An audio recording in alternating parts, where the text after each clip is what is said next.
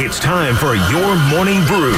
Grab a cup of Joe and get caught up on everything you need to know. Here's Schlereth and Evans.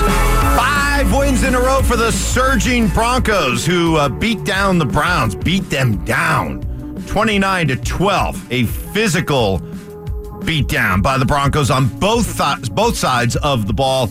And it's pretty clear now that Sean Payton's game plan on offense involves uh, a lot of run, a little less Russ. Yeah, you know, it was it was one of the areas on tape that you saw some other teams have success with, and so, you know, we we got these heavy run section, nickel run section, draws, cracks, RPOs, and, and not necessarily always RPOs. They may, may have been, you know, runs that you're reading the end, weak reads, zone reads, and that was something that we, we thought would be effective, and we were able to, you know, have some big plays, you know, coming out of it.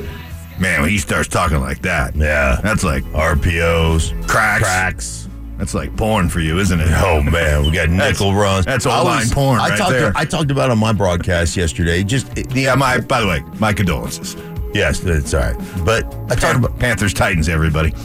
There was a barn burner, Mm-hmm. seventeen ten. Johnny, oof, two really, really up and comers. Um, but just the importance of nickel run, the importance of running th- the running the ball on second down and seven plus, because you get favorable looks. You know, you're going to get a light box. You're going to get you know smaller players, guys. You get a linebacker. You get a uh, excuse me a, a guard up on a 190 pound or 200 pound safety, big fat guy. Anytime you can hit a fat guy on a little guy, that's a win. We always we had a rule when I played. If a fight breaks out, hit the little guy.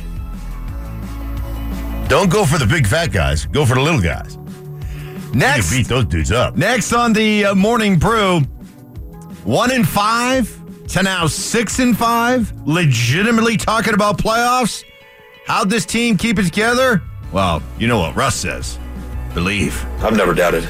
You know, I've never doubted in our football team and where we could go. I think the biggest thing is is just understanding that we, we've lost some close games, lost some tough games early, but I think that helps you prepare to understand that hey, it's a long journey. We've got a lot more ahead of us, a lot more football, a lot more great teams ahead of us. So we, we just got to stay focused on us. But I think the the biggest thing that Broncos country is feeling, us as players, organizationally, inside that building, and most importantly inside the locker room, is a relentless belief in each other and a, and a relentless belief in our coaches and who we are and what you know where we're going and, and what it takes to win. I think that we're, we're starting to learn what it takes to win.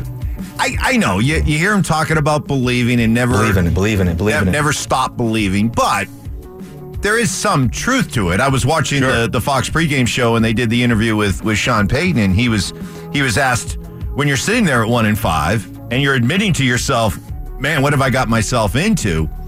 What changed? And he said, the only thing you can do when you're in that kind of a situation is just get up the next day and go to work. And so there is something to the idea of when it when it when you're one in five and you got the whole season still out in front of you, just keep the the focus small, keep it narrow, and go to work. I would like to um I would like to make a suggestion. And this is up, you know, we can put this to the ramoslaw.com text line as well. You guys can chime in here, but here's my suggestion. Journey. Don't stop believing every time Russ talks. Underneath him. What do you think? yeah, that that would work. Right? That would work. Yeah. Little Journey. Yeah. I mean, everybody loves Journey, right? Sure. Sure. Did I ever tell you I met him, Steve Perry? Steve Perry. Bet you he's Yeah. a little guy. Tiny little guy. Wee little fella. Wee. and I asked to take a picture with him, and he initially said no. He's like, ah, you know, I haven't. Uh, you know, we were at this breakfast place. It was early. It's kind of like the Schwarzenegger thing. Yeah, right? and then he goes, "Oh, come on, let's take a picture." So we took a picture. I don't know where it is. I didn't really. It wasn't that big a deal. I'm sure it was a bigger deal for him than it was you. Oh, you know who else I met this weekend? Oh. Trace Atkins, Oh, country star. six foot five or whatever he is, Yeah. big deep voice. Yeah. So I'm on the field pregame. He's going to sing the national anthem, but I'm on the field and he's standing over there. So I still walk over. I'm going to introduce myself. I walk over. He goes, Hey, Slurs, how are you? Big fan, big football fan, you know. Did you big- immediately like lower, try to lower your own voice, like instinctively? No, I was like, hey! and then also Lee Sound like- Greenwood. you remember? Yeah, Lee Greenwood was there too. Lee God bless the USA. Yeah, Lee Greenwood. So I had, I had when I played back in in my day back with the Redskins, I had dinner with Lee Greenwood, and I was like, "Oh, Lee, hey man, do you remember?" Yes, of course I remember. so yeah, I got to see, I got to talk with Trace Atkins and Lee Greenwood. There I was you big go. hobnobbing with the uh, Nashville celebrity types. Hanging out with the Nashville elite. Yes. Mark Schlereth, everybody. Next That's the most exciting part of my game. Next on the uh, morning brew, the Nuggets. Glad to be back home. They improved to 8 and 0 at home with a W. 132 120 uh, beatdown of the uh, San Antonio Spurs in a game that was uh, not as close as the final score would indicate. but wait, whoa, whoa, whoa! Don't the Spurs still have Pop? Yes, and he restrained himself, did not chastise the Denver crowd last Okay, night like he did last week to his San Antonio fans who were booing Kawhi Leonard. Yes, let's not do that. Let's not. the overall arrogance. Right, oh, Right? Yeah, his arrogance level is just Really, dude. Like, dude, you know, He used to play for you. He's gonna get booed. you were great. You were a great coach when you had Tim Duncan and Kawhi Leonard. Then you had nobody and you sucked. And now you got Victor Wembanyama again. Mm-hmm. And now you're back to being Mr. Arrogant. Everyone's got to call him Pop. Mm. Uh, Nikola Jokic, 39 points, 11 rebounds, 9 assists. Oh, what is wrong with Come on, Jokic. Do a little stat pad, By the, by the way, how come we can't beat Houston? What what is it? What is Houston our kryptonite? Or is it just going to Houston? Doug Moe, the great Doug Moe, Mm-hmm. once said, never bet on us when we're in LA or Houston. Hmm. For obvious reasons. Well, they're in LA tonight, Uh oh. So we'll see how they But do. it's a clip show, right? It's the clip show. So the Nuggets, uh, fresh off that uh, one and four road trip, right back out on the road now uh, for one game, then back home for Houston, and then back out on the road for four. So a, a kind of a funky schedule.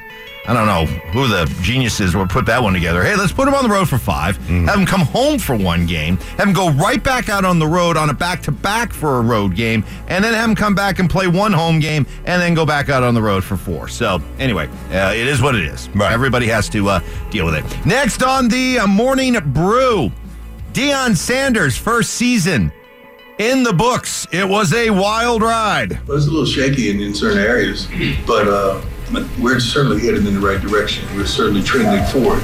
We got our butts kicked twice this year out of 12 games. I mean, kicked twice. That there was no win in those two games. Every other game, other than that, we had a shot, and I think that's uh, progress. You was gonna ask you, right? That's progress, right? Yeah. So, was this a successful first season for Deion Sanders? Hugely successful. Hugely. Are you as bullish on where this thing is going now as you were, let's say, at the beginning of the season?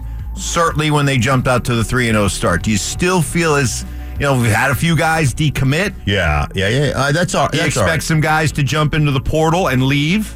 Sure. I mean, you're going to get that. That's college football right now, and I understand that. Now, I think the big thing is some of that 3 0 start is fool's gold.